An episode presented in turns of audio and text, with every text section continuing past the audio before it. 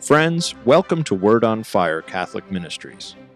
Word on Fire is an apostolate dedicated to the mission of evangelization, using media both old and new to share the faith on every continent and to facilitate an encounter with Christ and His Church.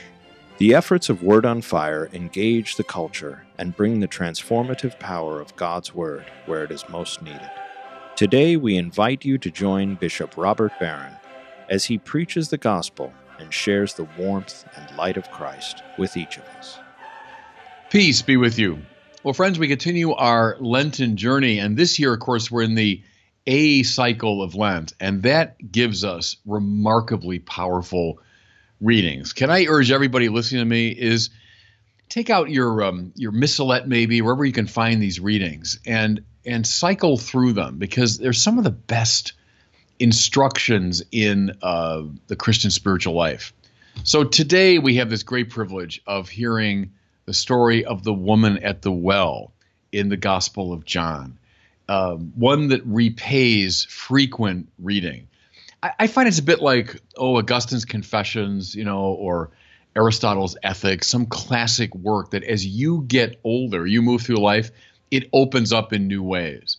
So, can I urge everyone a prayerful reading sometime this week of this wonderful story from the Gospel of John? The story which has stirred hearts and beguiled minds up and down the centuries and all over the world. As I say, one of the very finest presentations of the dynamics of conversion and evangelization anywhere in the Bible.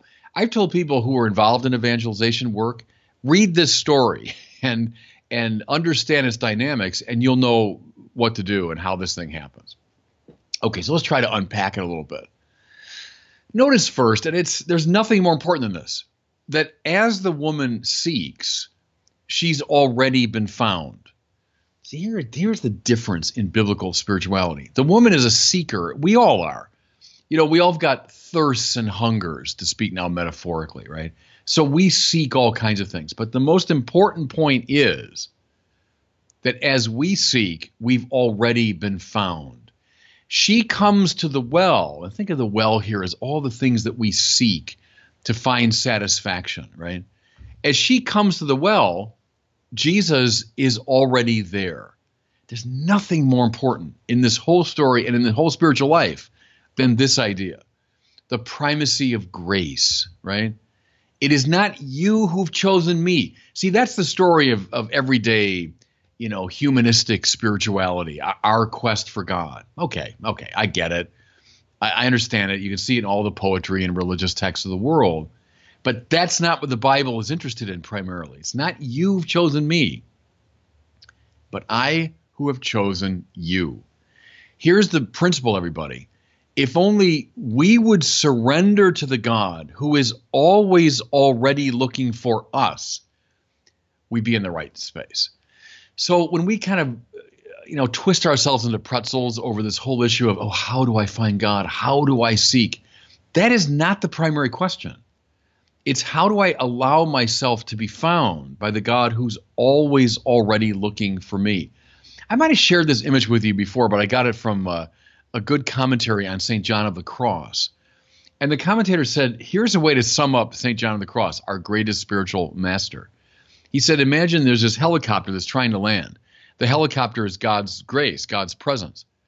The spiritual life is is not jumping up to the helicopter or building our own helicopter. It's simply clearing the ground to allow the helicopter to land. Okay, that's the primacy of grace. Now, as I mentioned, the well to which she comes is evocative, as St. Augustine said, of concupiscent desire or errant desire, looking for love in all the wrong places, right, as the country song has it. We try in vain to satisfy the deepest longing of the heart with something less than God. There's the life of sin in a nutshell, right? to try to satisfy the longing for God with something less than God, which can never work. In fact, it'll make us frustrated and addicted.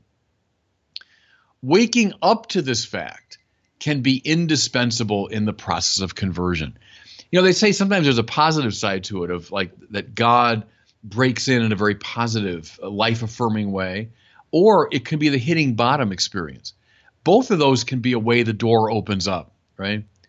So the 12 step programs talk about that when you hit bottom. Well, there's something like that in the spiritual order too. Now, what does Jesus say? And it's, it's making this point.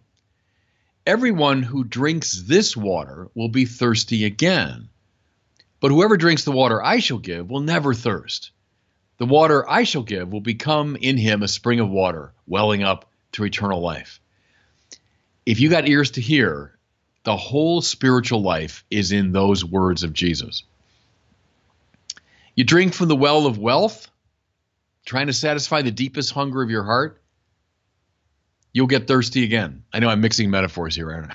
If you drink from the well, trying to satisfy the thirst of your heart, you'll get thirsty again. You drink from the well of power, you'll get thirsty again. You drink from the well of approval, trust me, you'll get thirsty again. You drink from the well of sexual pleasure, you'll get thirsty again.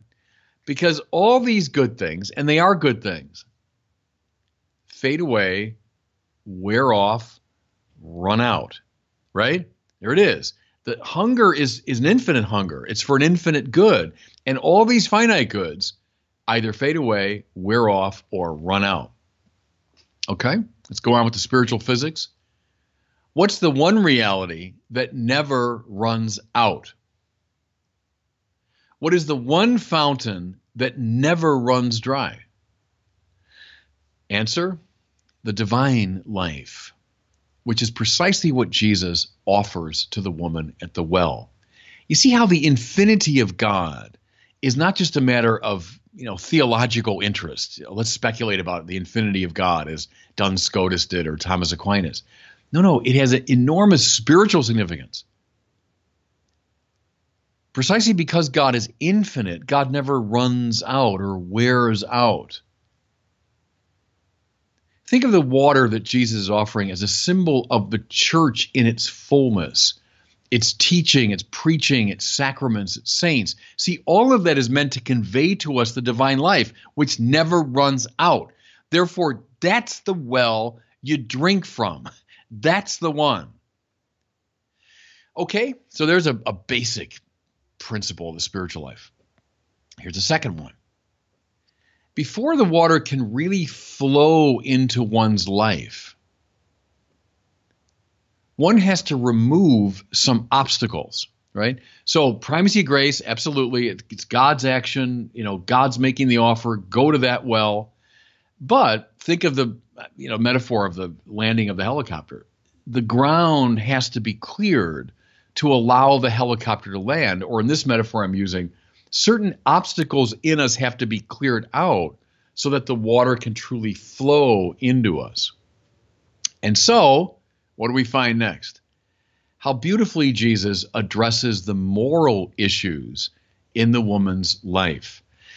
You know, as everyone points out, uh, the fact that she comes at midday and alone means that she's kind of an outcast. She's a pariah, this woman, because women usually would come together to draw water and at better times of the day, like early morning or, or maybe early evening when it was cool. The fact that she's coming at high noon and all alone means she's a pariah. And we find out in the course of the story perhaps why, right? With her five husbands and the one you have now is not your husband, etc. But notice, please, that Jesus did not start with moral correction. Think here of Pope Francis. He didn't start with moral correction. He didn't begin with condemnation. That's a, that's a big mistake I think a lot of evangelizers can make is, all right, my first move is I got to get people's moral lives straightened out. No, no, you do. You do, because because that'll prevent the water from flowing. But it's probably not best to begin with that. Begin rather with this great offer of grace as Jesus does. So it doesn't start with condemnation, but mind you, mind you, if you're if you're tempted to err on the other side, he's also not indifferent to it. Here's a blunt truth, everybody for many people, the spiritual life does not really get off the ground. Why? Because certain moral issues are not addressed.